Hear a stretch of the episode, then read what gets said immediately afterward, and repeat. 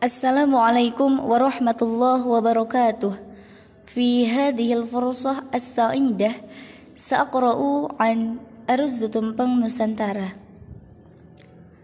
أرز تمبang Nusantara تمبang هي الطريقة لتقديم الأرز على شكل مخروطي وحوله العديد من الأطباق الإضافية ومن أنواع أرز تمبang aruzzu tumpeng kuning yakni aruzzu tumpeng asfar.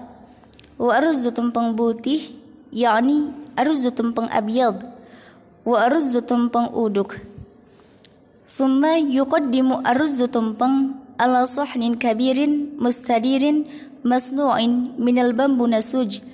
Wa mudafatu ilaiha al-atbaqul janibiyyah arusdu tumpeng yatimmu taqdimuhu lada mujtama'i Jawa fil ihtifalatil hammah. Hunaka sam'atu anwa'in min arus ditumpeng. Wafqan lil ihtifalati allati tuqamu min ajliha. Misal arus dutumpeng rubiyung wa yatimmu taqdimuhu fi haflatiz zifaf wa aruzdu tumpeng tujuh bulan yatimmu taqdimuhu fil ihtifali bidukhuli sab'ati ashhurin minal hamli. Aruzdu tumpeng bungur andatan, ma yatimu taqdimuhu biwafati rajulin au imra'atin ghairu mutazawwijin. Aruzdu tumpeng butih وهو عبارة عن النزاهة ويتم تقديمه لدى مجتمع جاوا في المناسبة المقدسة أما أرز تمبang kuning فهو عبارة عن الثروة والأخلاق النبيلة ويتم تقديمه عادة في المناسبات السعيدة ثم أرز تمبang uduk وهو عبارة عن شكر الله على المولود الجديد أو مناسبة إحياء ذكرى مولد النبي صلى الله عليه وسلم.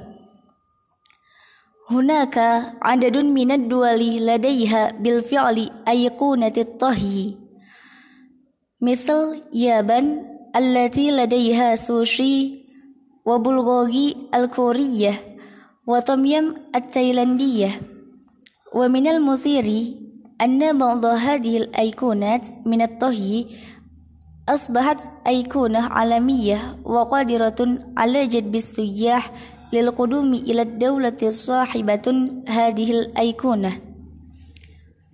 بالنسبة لإندونيسيا تم اختيار أرز تمبang كأيقونة وطنية من بين ثلاثين أيقونة الطهي وذلك أن هذا النوع من الطهي المخروط الشكل بطعم لذيذ وما فيها العديد من الأطباق الإضافية الشهية بالإضافة إلى شهرتها التي تؤم أرجاء البلاد مما أدى إلى أن تسمي باسم أرز تمبang Nusantara.